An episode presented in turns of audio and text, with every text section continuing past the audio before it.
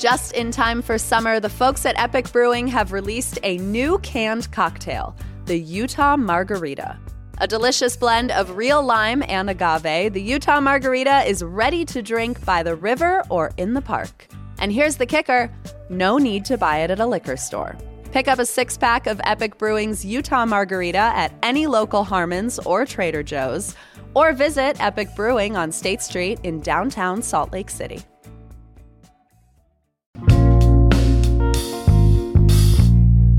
Here's what Salt Lake's talking about. Arguments for and against Utah's new political maps now sit before the Utah Supreme Court, and the ruling will have big implications for Salt Lake City. Stick with us for this political theater because we've got some great picks of the week at the end of this episode. Lead producer Emily Means is here to unpack the news with me. It's Friday, July 14th. I'm Ali Vallarta, and this is CityCast Salt Lake.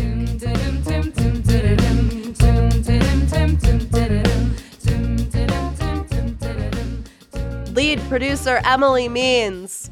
Good morning. Host Ali Vallarta. Good morning. We have political theater again this week. Ugh, you know, this is like this is our hot girl summer, I think, Ali. Like this is we're thriving in this news cycle. we alone. We alone. Yeah, okay. We're going to get into this redistricting court case today. And I became a lawyer overnight, apparently. Um, I'm going to break this down and we're going to take it step by step here. But before we get into it, I want to just say like two quick things.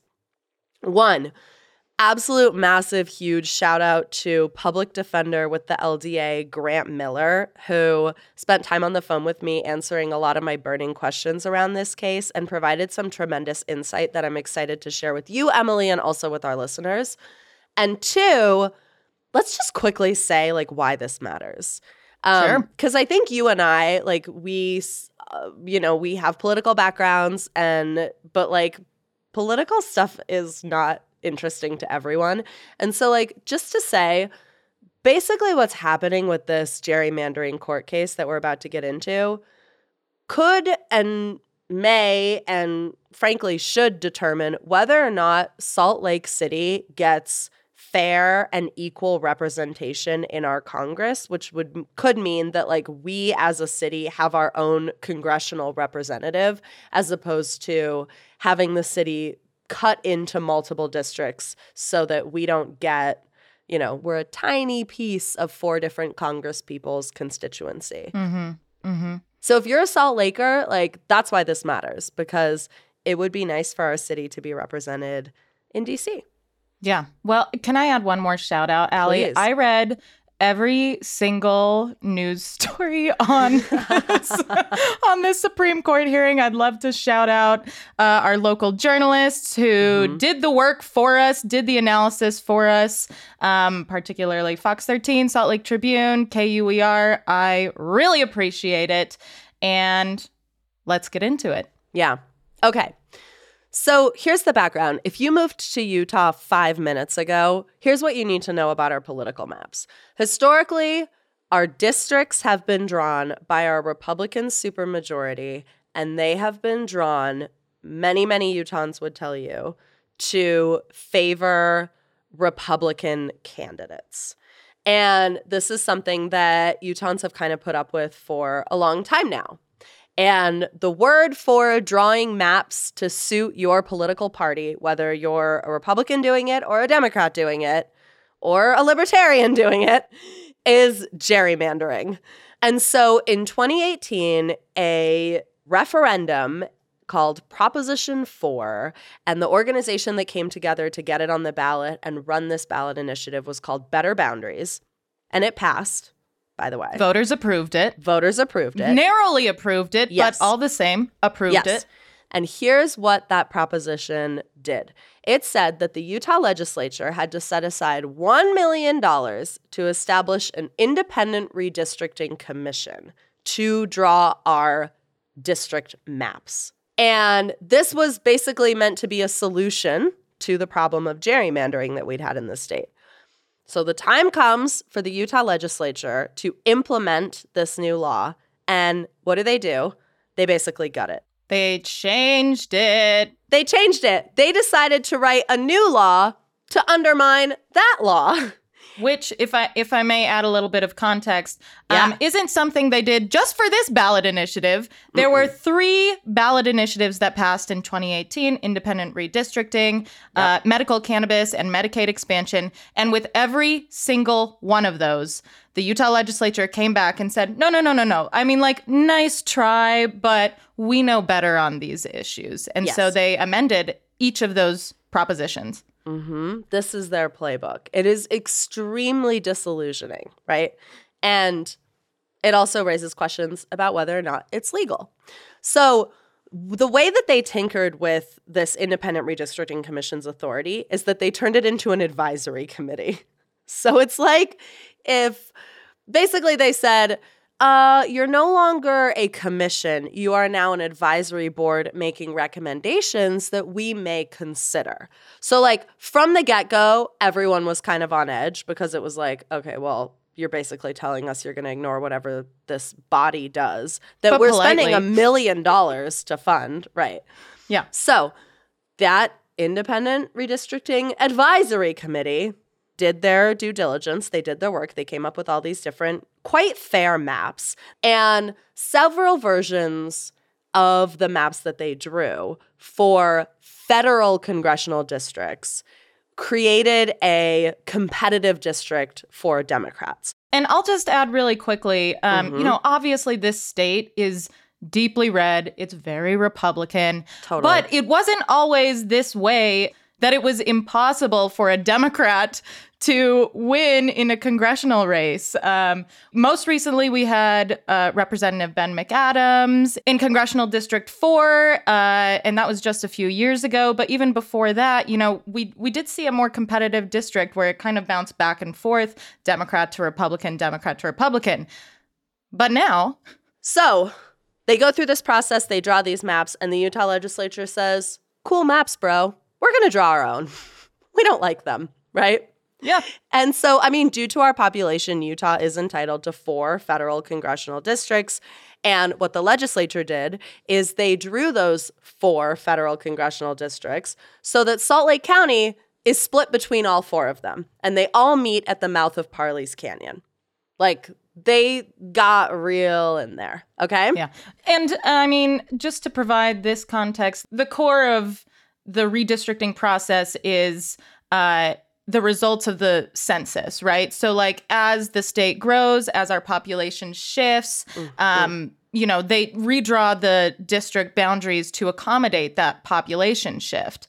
And so, you know, the argument that we always heard was, well, we've got to get we've got to get those numbers right. It's so important that each district has the exact same number of people in it, and the only way to do it is if we split up our urban core.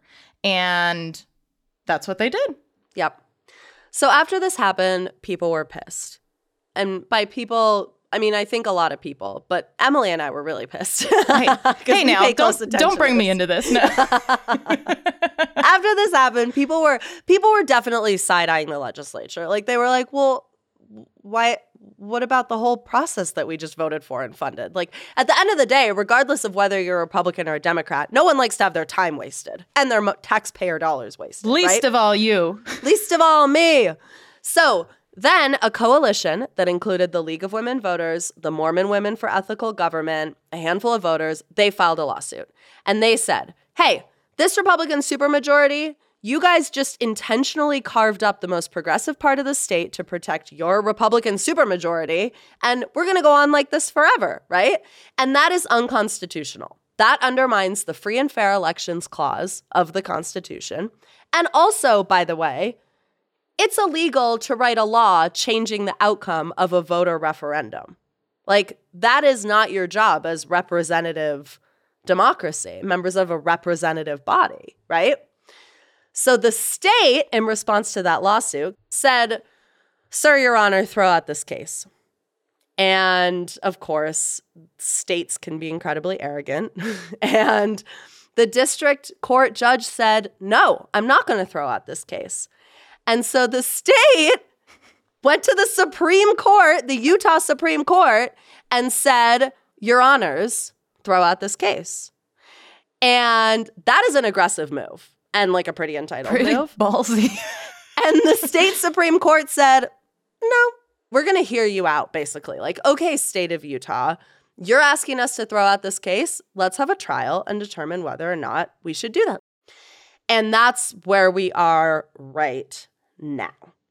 Okay. And what the Utah Supreme Court is currently determining is whether or not this case should be heard at all. They are not ruling on gerrymandering right now. They're ruling on the validity of this case. Basically, the right of the people to challenge the legislature's authority when it comes to districting.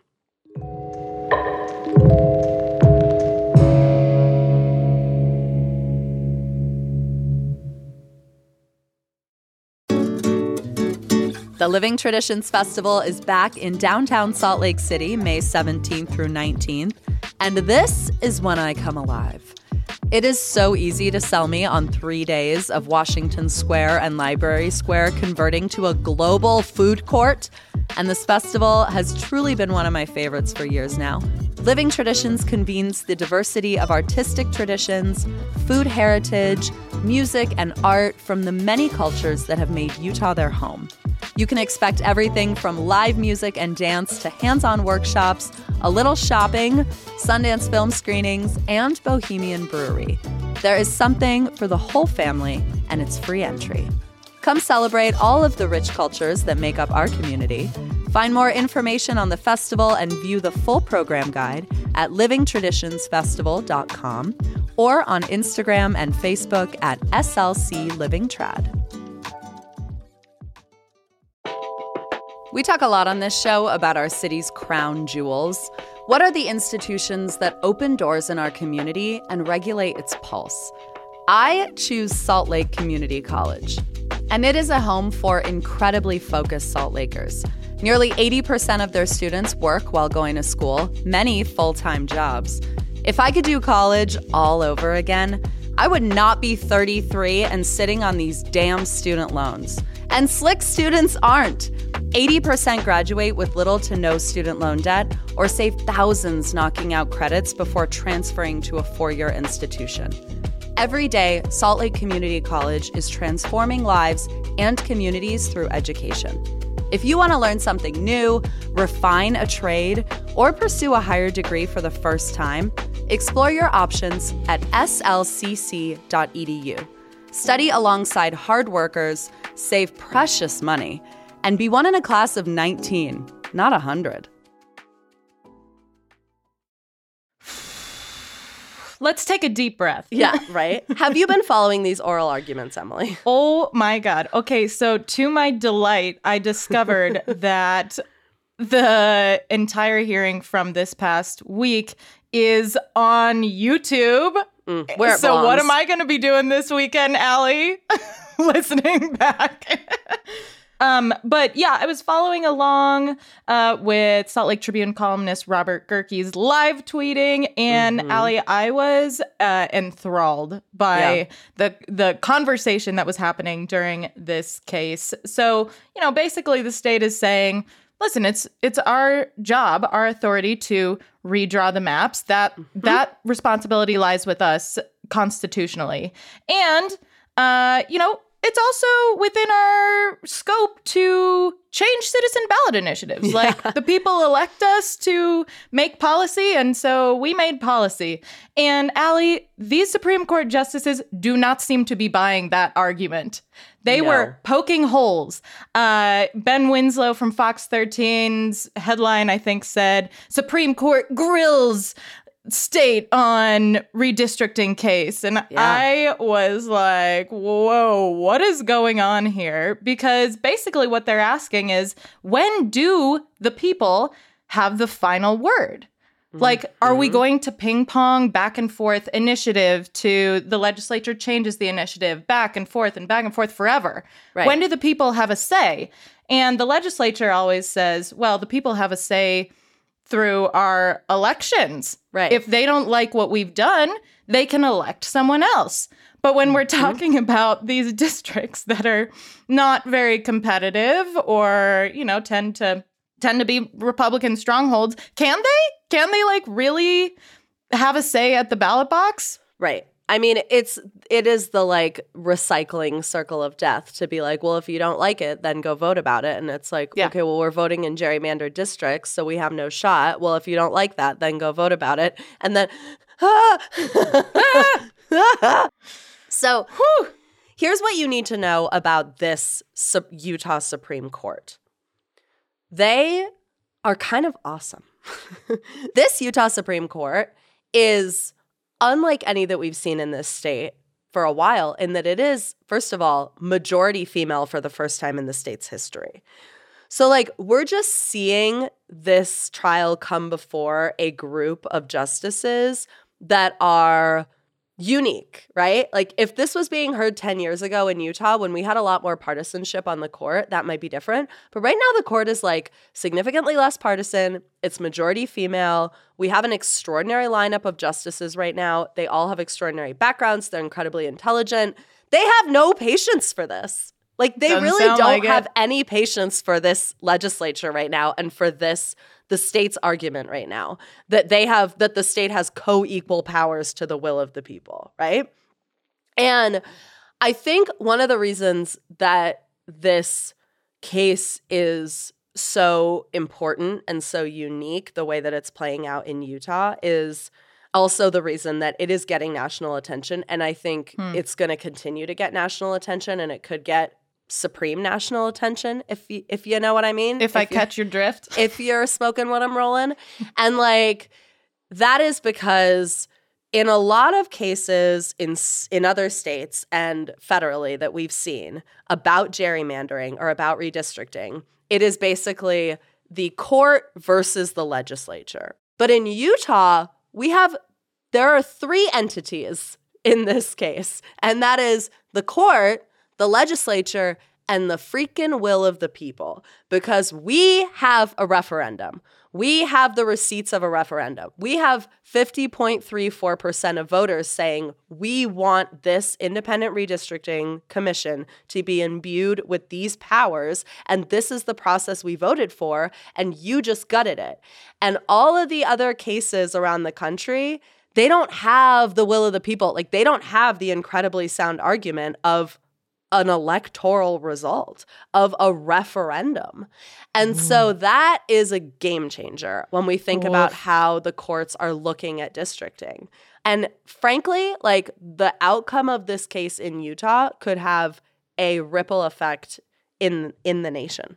Oh my god, we always want to be the first in everything. Yeah, take Um, that, Denver. Listen, Ali, um, this is really exciting, and I hope other people think this is exciting too. Um, Mhm. Here's my question. Yeah. And, you know, you mentioned there are three parties involved in this, uh, Mhm. but I was really struck by these photos from the hearing. Uh, of House Speaker Brad Wilson, just like sitting there watching, Yeah. you know, observing.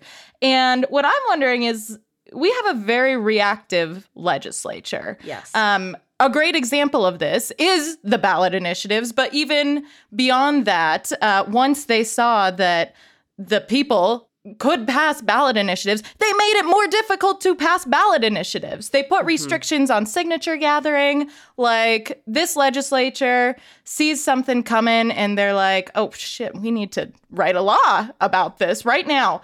Yep. And so I'm wondering, you know, depending on which way the court rules and if this case goes back down to the lower courts or back up to the Supreme Court, whatever happens, um, can the legislature pass a law in response to whatever happens? Yeah. So, I mean, first of all, I love that you brought up Brad Wilson sitting in this courtroom because, like, to sort of deepen deepen the grooves on the painting of that picture, Speaker of the House Brad Wilson, I would argue, is the most powerful person in this state. I think Yeah. he actually has more powerful than Governor Cox, and we could probably do a whole show about that. But like, just trust me. He has resources, he has connections. Yes, And he is stealth and he is powerful and he is almost always successful. And yeah, I mean, could no matter how the Supreme Court rules on this, could he turn around and try and write a law that disrupts that or that attempts to further undermine that? Yeah, he could. The legislature does it all the time. The Utah legislature passes laws all the time that are basically illegal as a form of posturing for the people, right? And then those laws go to court and they climb all these different legal ladders and they go up, up, up, and down, down, down. And that's just kind of like part of their playbook. I mean, look at how basically every law around abortion that they've passed in the past two sessions is tied up in court right now. Mm. Like that is the playbook.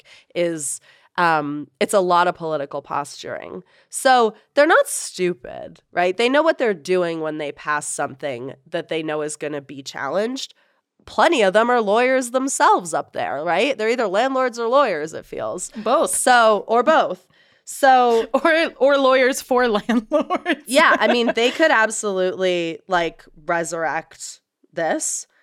But here's why this feels different. Is I want to bring in just quickly what's happening at the federal Supreme Court. Because First of all, again, what this the Utah Supremes are ruling on right now is whether or not this case should even be dismissed. Like they are not ruling on gerrymandering. They might, right? Like probably likely they're going to say this case should not be dismissed. It's going to go back to a trial court. It's going to work its way back up to the Supreme Court as a case actually about gerrymandering and we're going to be back here again in like a year, right? Um but the United States Supreme Court though they have made some really conservative decisions, and it might surprise some listeners to hear this, has been coming down pretty hard on gerrymandering lately. Hmm. And there was a ruling in June of this year, Moore versus Harper, that basically said, and it was, it came out of North Carolina and all these like shenanigans around the North Carolina districting that legislatures do not have ultimate and unchecked control over districting. That has just been ruled federally. State Supreme Courts can intervene and they can check their work. So the Supreme Court of the United States of America has kind of already said, Utah legislature, the court and the people have the right to challenge you. So if you are the state of Utah and you are on the losing end of this, do you want to see this go all the way up, for example, to the federal Supreme Court? I mean, you could kind of end up getting embarrassed by what you might think are your own people, right? Brad Wilson says, "Never tell me the odds." Right. And and like why is the federal Supreme Court coming down so hard on gerrymandering right now? Well, I think because it's become a bipartisan problem. Like in the state of New York, Democrats just redistricted to protect every single Democratic seat and give several Republicans the boot. So um, this is becoming a bipartisan problem, and the court sees it that way. And so I think, like, no matter how they try and wiggle their way around this, right now, the national and local landscape is not looking very cozy for the legislature in terms of drawing themselves safe seats. okay. Well, listen, we don't even know the timeline for when this when the state supreme court will no. uh, make a decision on this case on mm-hmm. this appeal. It could so, be months. It could be months before they even rule on whether or not this case should be thrown out. Yeah. Meanwhile one of those congressional seats is up for reelection. Interesting timing Ali. Interesting timing. Honestly honestly. Yep. So that's that. Well, thank you, Ali Vallarta Esquire, constitutional scholar. Again, massive shout out to Grant Miller at the LDA, who's also not a constitutional scholar, but a huge nerd.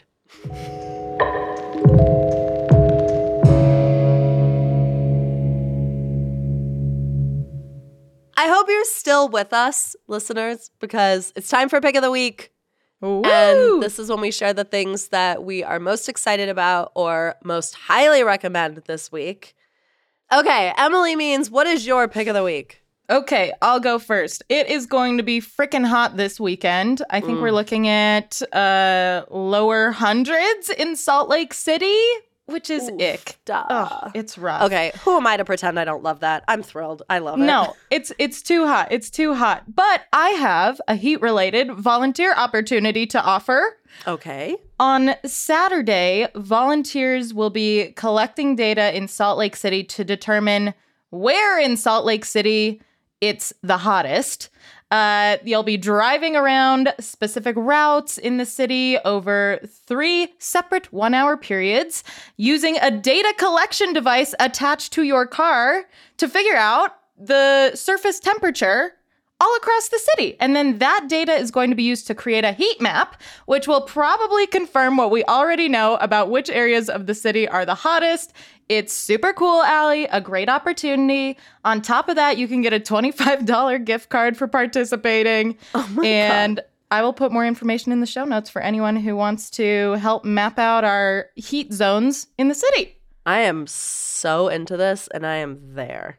Listen, I was gonna do it, but I don't have air conditioning in my car. Ooh, So maybe I'll hop in your car. Yeah. it's just too hot to not have air conditioning in your car if you're gonna drive around for three hours.